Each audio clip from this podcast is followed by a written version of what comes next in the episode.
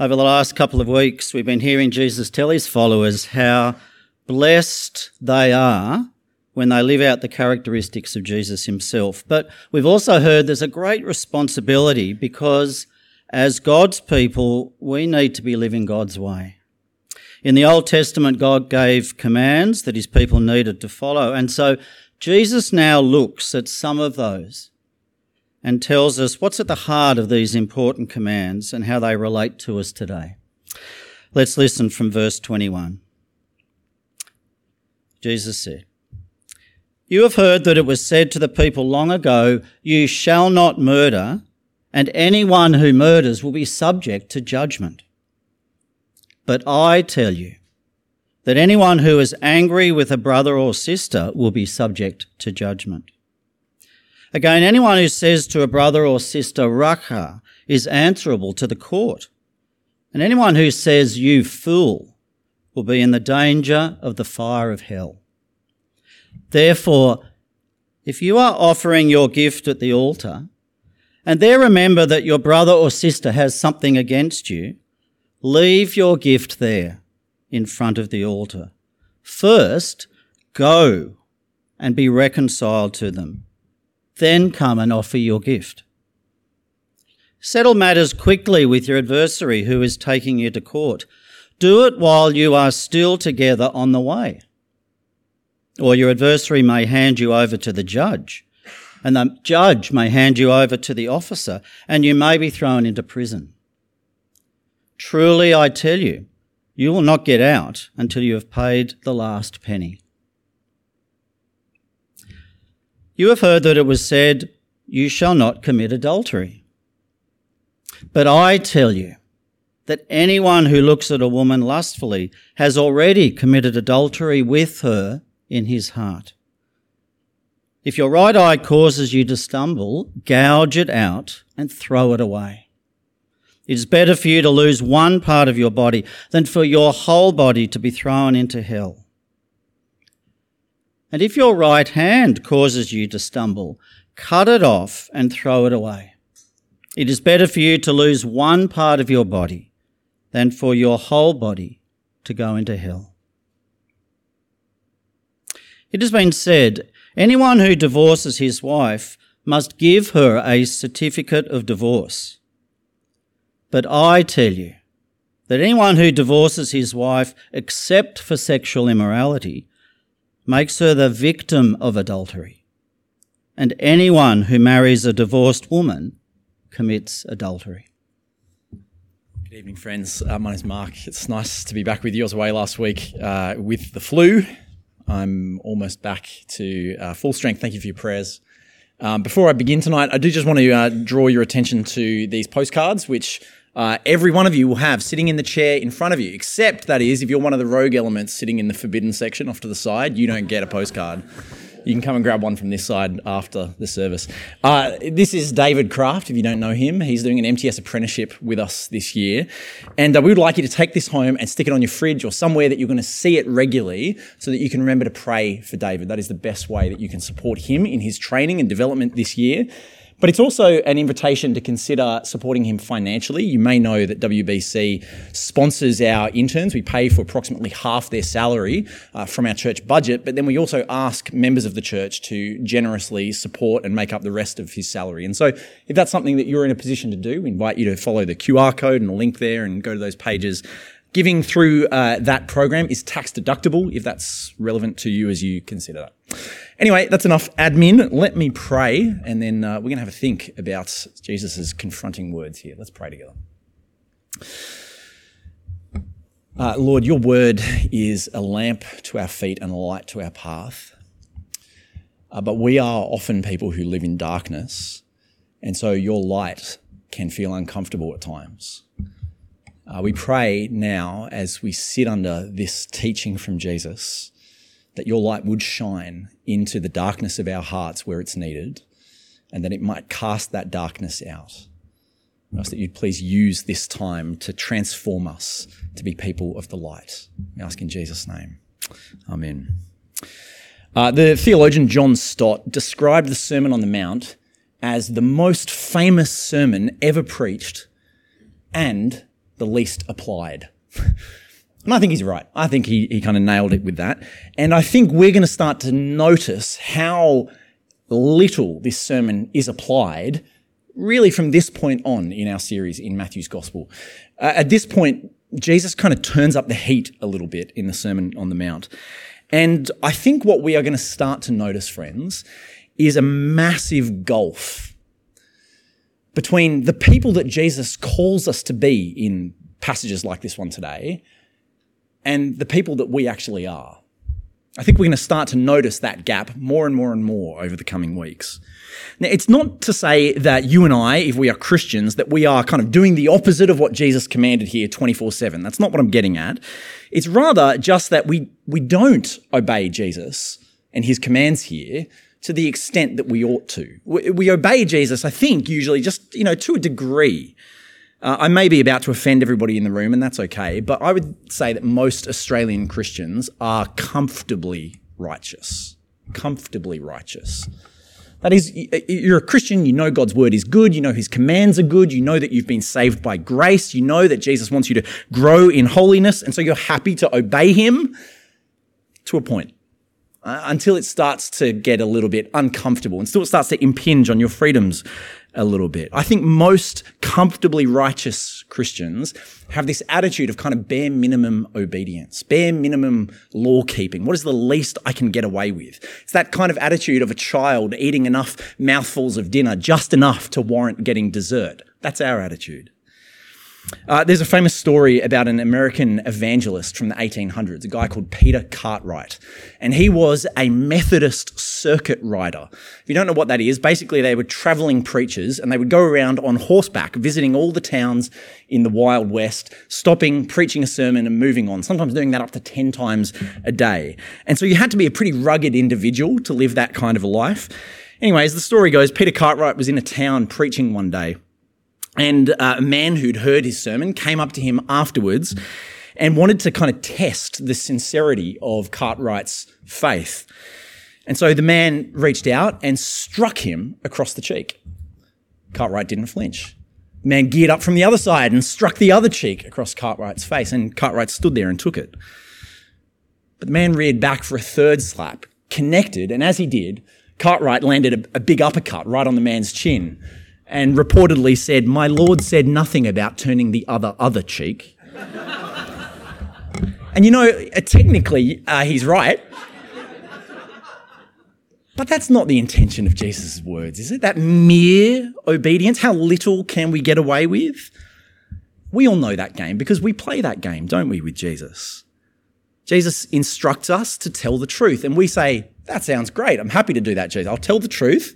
That's fine." Until the truth starts to make me look bad, and then I might skip a few details, might fudge it a little bit. But otherwise, I'll tell the truth. Tick. Happy to do that one, Jesus. Jesus tells us you've got to love other people. And we go, "Oh, that's fine. I'm happy to love. I'll love my friends. Really pleased to do that one, Jesus." Tick. Happy to obey you there. Jesus tells us to be generous.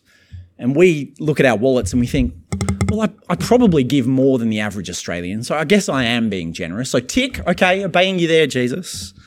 Isn't that us? Happy to be righteous, but only to the point where it makes us comfortable, no further. From this point on, verse 21 in chapter 5 of the Sermon on the Mount, Jesus is going to take a sledgehammer to that kind of attitude of bare minimum obedience. You remember verse 20, Jesus has just told us, we saw last week, "Unless your righteousness surpasses that of the Pharisees and the teachers of the law, you will certainly not enter the kingdom of heaven." Now, from this point on, Jesus is going to spell out for us what the kind of radical righteousness that his people ought to be living in looks like. And as we kind of look into these instructions, these commands from Jesus from this point on, it is really important that we all remember something at this point. It is important that we must remember that obeying Jesus' commands here does not earn us our salvation. Please remember that. If you remember nothing else from my talk tonight, remember that salvation has come to you as a gift that you receive freely when you put your trust in Jesus. You do not earn it by your obedience. And so these instructions, they are not a means of salvation. What they are is a description of the life that you ought to live if you've received salvation, if you are already a member of Jesus' kingdom. And I hope that you will see that these commandments are an invitation from Jesus into a beautiful, blessed life. There are two aspects that we're going to look at in this passage of the radical righteousness that Jesus expects of his followers. Firstly, we're going to see from verse 21, Jesus gives us the instruction to pursue peace. Pursue peace. Jesus starts by picking up on the sixth of the 10 commandments. Read verse 21 with me. You have heard it said to the people long ago, you shall not murder, and anyone who murders will be subject to judgment. Jesus is kind of starting by taking a bit of a swipe at the Pharisees. They're the ones who've told the people about the commandments of God. You've heard it from them.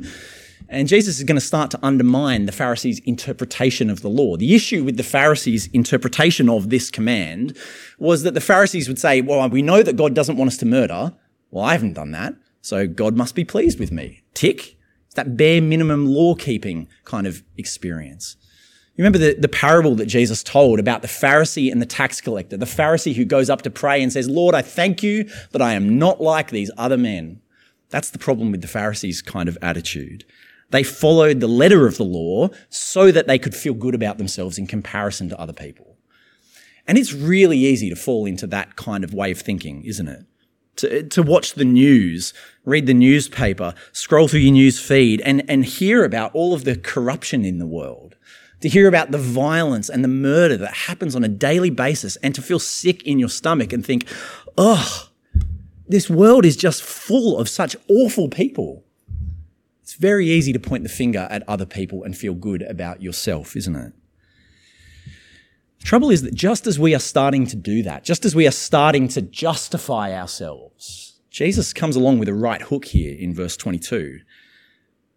He says, but I tell you, that anyone who is angry with a brother or sister will be subject to judgment.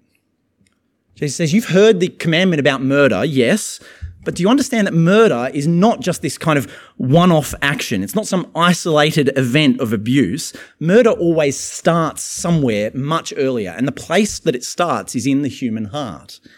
And so if you're angry with someone, that anger turns and festers into hatred, and that hatred becomes rage and malice. And malice means that you want to hurt that person and you want to get them away from you, get rid of that person. And then some people in the world choose to act on that feeling. You see Jesus' point here, right? It's pretty obvious that the difference between murder and anger is only a difference of degree, not of kind. You get that? Murder and anger are of the same species, according to Jesus. And so there's no sense doing the Pharisee kind of thing of congratulating yourself, patting yourself on the back for being a good little lawkeeper just because you haven't murdered somebody, if at the same time you are harboring anger towards other human beings. You see, merely outward obedience to the letter of the law, it does not meet God's requirements for radical righteousness. If you feel contempt towards another human being, if you look at another person and assume that they are worthless, you've broken the sixth commandment. Jesus goes on. Again, anyone who says to a brother or sister, Raka, is answerable to the court. Anyone who says, you fool, will be in danger of the fire of hell. Have you ever hated someone? Do you know that feeling? Or that ill will towards another person, wanting the worst for them. Do you know what that's like? Maybe someone that you've worked with who has just made your life a misery, and every time they walk past you, you feel that rage burning up and you think, I hate you. Have you ever harbored a grudge against somebody? You held on to that pain and that hurt for years and years, somebody who has done harm to you, and you carry it around like an open wound that will not heal. You ever hated anyone? We live in a culture that makes it very easy to hold on to anger and to harbor hatred. In the book of the term that we're reading this term, 10 Words to Live By, which incidentally, there's just a few copies of that left. If you want to grab one tonight, it'll be your last chance to grab it before we run out. But in the book of the term, Jen Wilkin describes how in our world these days, there are people and there are institutions which basically exist for the purpose of fanning our anger. She describes them as anger merchants. She says this: daytime talk shows which air brawls to the delight of viewers, cable news networks fueling moral indignation, social media platforms happily rewarding vented anger with likes and shares. Our politicians forego civility for outrage, and we choose a side and join in on the carnival of contempt. It's us versus them. We are the righteous, and they are not merely the unrighteous. They are worthless. A carnival of contempt. If you're a follower of Jesus, he makes it very clear that you cannot participate in that culture. Disciples of Jesus can never look at another human being and conclude that they are worthless. That's not an option for a Christian. If we see people the way God sees people, we will look at every human being as incredibly valuable. And rather than harboring anger and hatred towards them, we will be people who pursue peace. That's what radical righteousness looks like. Read with me from verse 23. Therefore, Jesus says, if you are offering your gift at the altar and there remember that your brother or sister has something against you, leave your gift there in front of the altar. First go and be reconciled to them. Then come and offer your gift. Maybe you're sitting here tonight listening to these words from Jesus.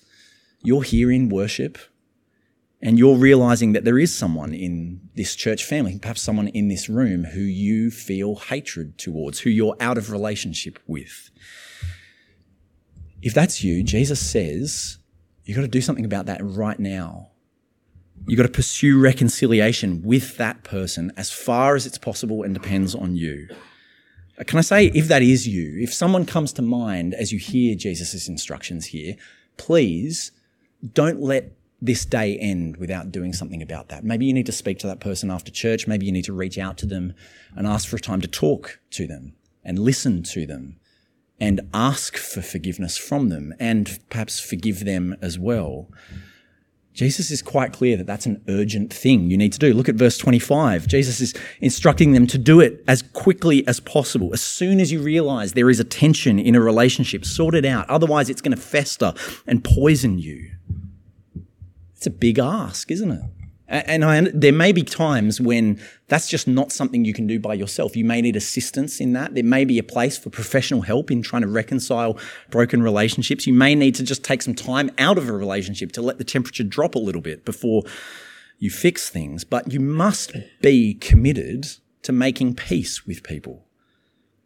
So don't feed your contempt. Don't participate in that carnival. Instead, commit yourself to always speaking well of other people, always thinking kind thoughts, even about the people who've hurt you, always seeing the good in other people. This is radical stuff that Jesus is calling us to, isn't it?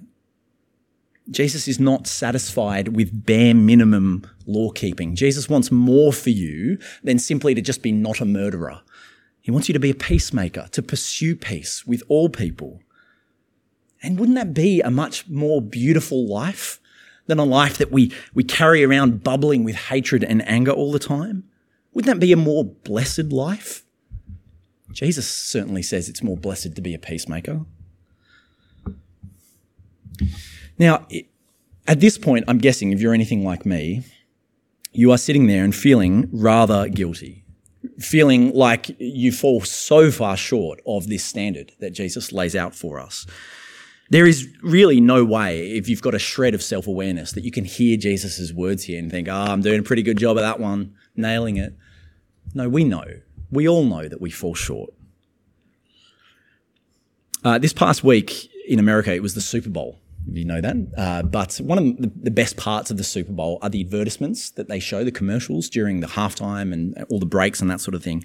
And advertisers pay big money to show their 30 or 60-second commercials during the Super Bowl. This year it was quite interesting. There was a Christian group who pulled some money together in order to show, I think, 3 ads across the course of the Super Bowl. 2 30-second ads, one 60-second ad. And it was estimated that it cost this group about $100 million just for that airtime.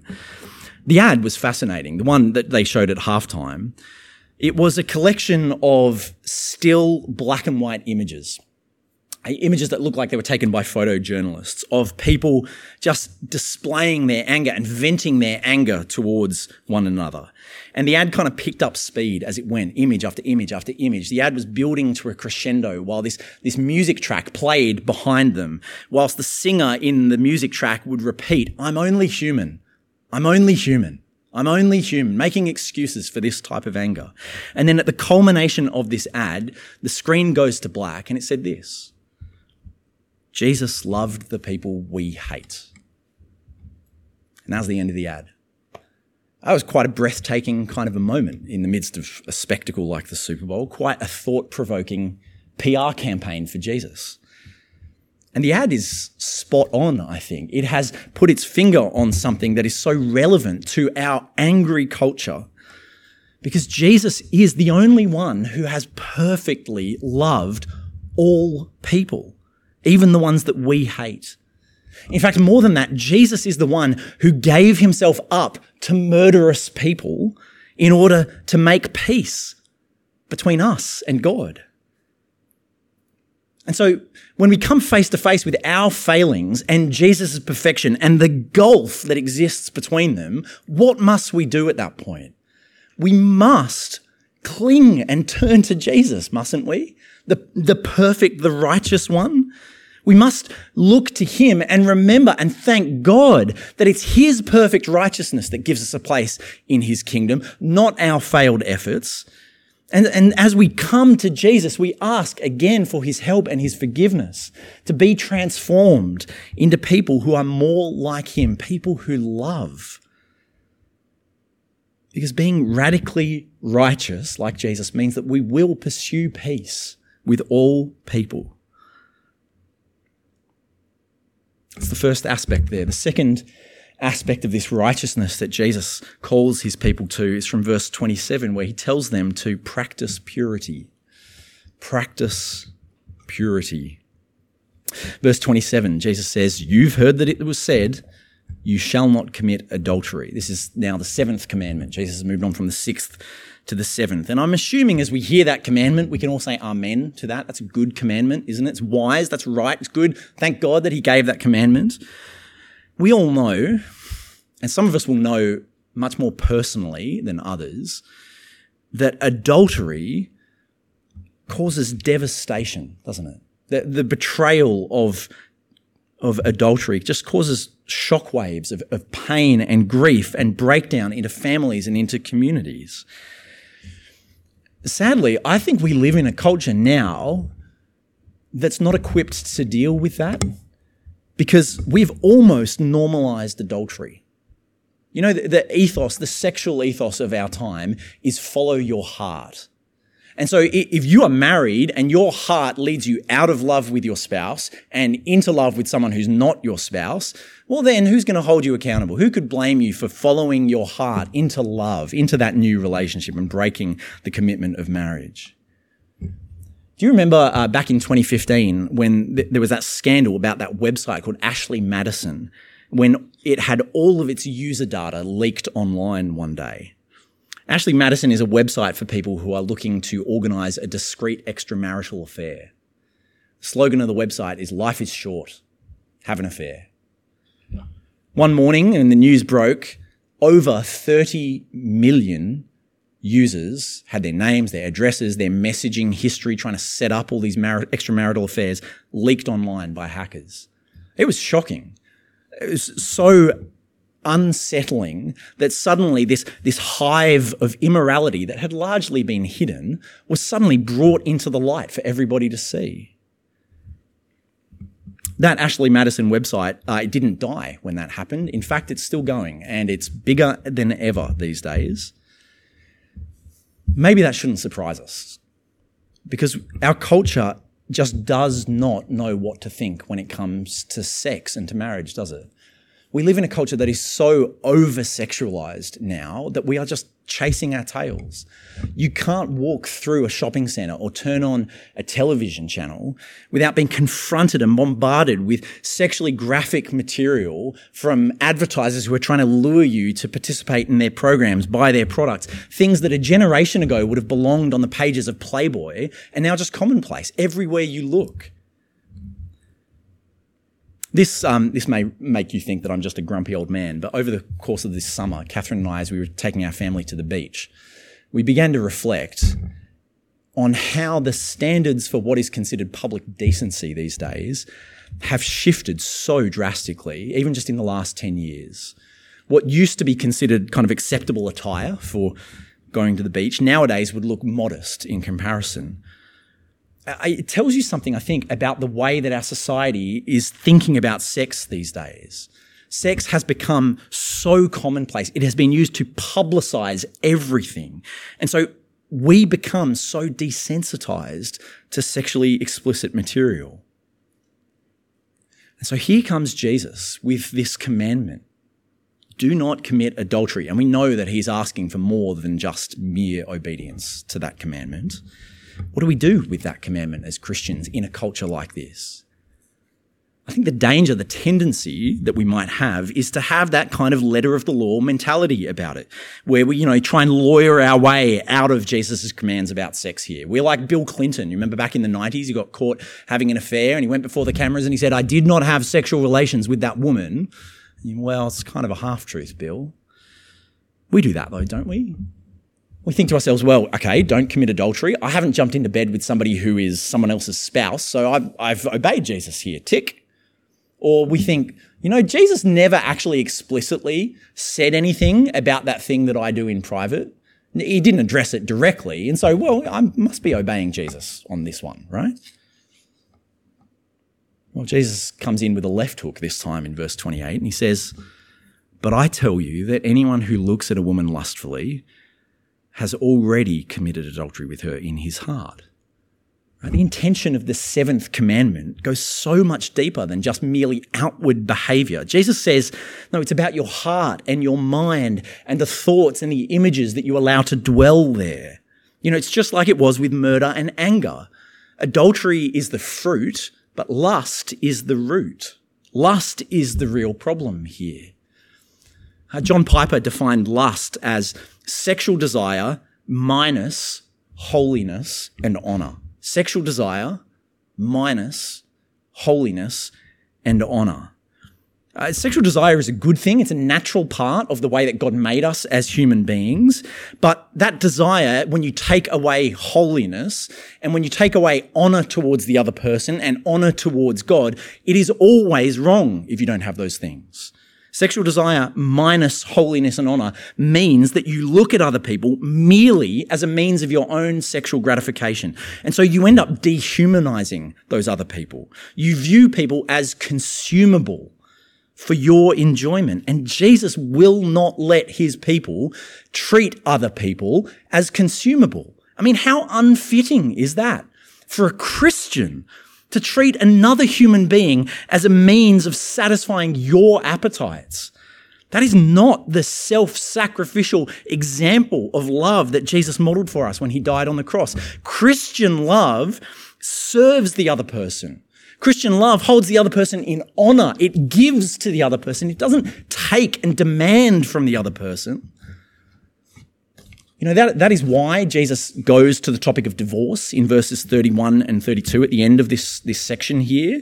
We are not going to spend time looking at those verses in detail today, but basically what they are an application of this principle. Jesus says in verses 31 and 32 that Christians don't approach marriage as disposable. Christians don't have the attitude of, I will be in this marriage as long as it is good for me and I can get something out of it. And then when that runs dry, I'm done and I'm out of here. We don't treat marriage like that as Christians. We uphold marriage as something beautiful. We don't treat it lightly. It's this kind of radical righteousness that Jesus calls us to in this passage that leaves no room for selfish gratification. It is so much more than simply avoiding adultery. It is an active practicing of purity. And the steps that Jesus outlines here in this passage show you just how seriously he takes this. From verse 29, read again. Jesus says, if your right eye causes you to stumble, gouge it out, throw it away. It's better for you to lose one part of your body than for your whole body to be thrown into hell. If your right hand causes you to stumble, cut it off, throw it away. It is better for you to lose one part of your body than for your whole body to go into hell. Now, I hope this doesn't need to be said, but please don't take this literally. Jesus doesn't intend for people to really go around mutilating themselves here. That's not his point. Some people in the early church did take these instructions literally. You may have heard of a guy called Origen, an early church father, decided to castrate himself as a response to these verses. Mistake, that one. Jesus does not want you to take this literally. His point is that you have to take lust seriously. The stakes are incredibly high, aren't they? I'm sure that you know, as well as I do, that many, many people have walked down that path of unrestrained sexual gratification. And Jesus says that the destination at the end of that path is hell. So to state the obvious, you have to take lust seriously and fighting lust. You have to. If you have not thought about steps that you're going to take to protect yourself from that temptation, then you are setting yourself up to fail and you are putting yourself in danger. There are so many common sense things that I hope many of you are already doing. Let me just run through quite practically some things that I think every Christian ought to at least think through. I think every Christian ought to think through where it is they are most susceptible to the temptation of lust. We are all wired differently, triggered by different things. For some people, it's a different time of the day, earlier in the morning or later at night, or when you're left alone or when you're tired or when it's your day off, whenever it is. Recognize when you are susceptible and be aware, be on guard during those times. You ought to think carefully about the locations that you visit and the things that you watch on TV or you read or the music that you listen to, which makes sexual purity difficult. And then you ought to choose to avoid those things for the sake of your soul. It is a small price to pay to miss out on a few bits of entertainment, isn't it, for the good of your soul? If you're married here, then it's good and right for you to have an honest conversation with your spouse about what kind of season of marriage you are in and whether perhaps a little bit too much relational distance has crept into your marriage that has left a foothold for the devil here. I want to say it is worth being proactive about having an accountability partner, someone that you can talk to and ask about your sexual purity. I personally meet up with a couple of friends of mine every month or two, and I've given those brothers permission to ask the most blunt and invasive questions of me that they are able when it comes to this topic.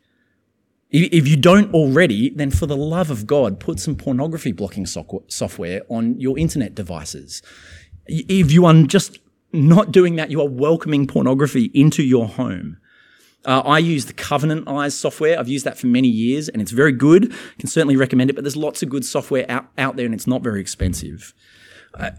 Undoubtedly, one of the best things that you can do, the steps that you can take to be prepared to fight against lust, is to spend time memorizing scripture. That's part of the reason why we are doing this together as a church this term, because God wants us to fight temptation with the sword of his word.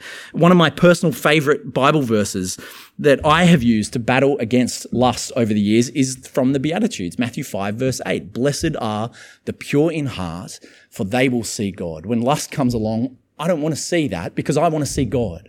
And so I pursue purity there. There are so many things that you can and should do to be safe, to take serious steps of obedience towards Jesus here. But I do want to say all of those things are good and wise and right, but unless you are working at growing in your love for Jesus, none of those strategies matter. The author C.S. Lewis said that lust is about desiring, it's not about desiring too much, It's about desiring too little, having too little of a desire for your God. John Piper, again, he said it better than I can. He said this in his book, The Pleasures of God. We must fight fire with fire. The fire of lust's pleasures must be fought with the fire of God's pleasures. If we try to fight the fire of lust with prohibitions and with threats alone, even with the terrible warnings of Jesus Christ, we will always fail. But we must fight it with the massive promise of superior happiness. We must swallow up the little flickers of lust's pleasures in the conflagration of holy satisfaction. Very John Piper way of saying that you fight lust by putting your delight in Jesus, by seeing how wonderful Jesus is and fixing your heart and your mind on him, on finding your joy and your satisfaction in your Savior. When you do that, there will be no room left in your heart for those disordered loves. That is the key way that we fight for purity and practice it as Christians. Now that sounds all well and good. Please don't mishear me. I don't want to give you the impression tonight that that kind of a battle will be easy. It won't be. The truth is that every single one of us as Christians will continue to struggle with these things, with anger and with lust, every day of our lives probably, until we are in the presence of Jesus and perfected in glory. We will stumble and we will fall. We need to be ready for that. But with God's help, when we do, whether it's for the 5th time or the 50th time or the 500th time, with God's help, in those moments, we can look to Jesus and we will find abundant grace for us in our time of need. It's so important to remember when we fail that Jesus' death on the cross has paid for all of our sins. The sins that we committed before we became a Christian, those sins we just committed, and those sins that we will commit in the rest of our life. That once for all sacrifice has paid for all of them. We must not forget that. I don't want to give you the impression that radical righteousness is easy, but friends, I do want you to know that you really can grow in your obedience to Jesus. I want to leave you with some hope that that gulf between the comfortably righteous Christians that we too often are and the radically righteous Christians that Jesus calls us to be, that gulf can get smaller with God's help. That's the key. We need God's help in this. That's why, as I finish tonight, I would like for us to ask for God's help in these areas. What I want to do is I want to give you a moment of quietness to pray yourself to God, to bare your heart before your holy God and to confess to him the times when you have looked at another image bearer with contempt and viewed them as worthless and harbored hatred and anger towards them. And to confess those times when you've looked at another image bearer as a means of your own gratification. I'm going to give you some time to bring those things before God. He already knows them, to confess them and to ask for his help through Jesus to be transformed. I'm going to give you a minute to do that now, and then we're going to finish by reading the Ten Commandments together. So take a moment now in the quietness of your heart to bring these things before your God.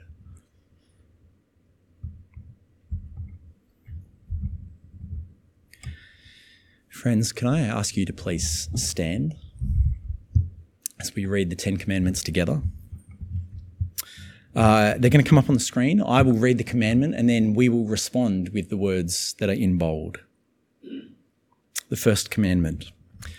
I am the Lord your God who brought you out of Egypt, out of the land of slavery. You shall have no other gods before me.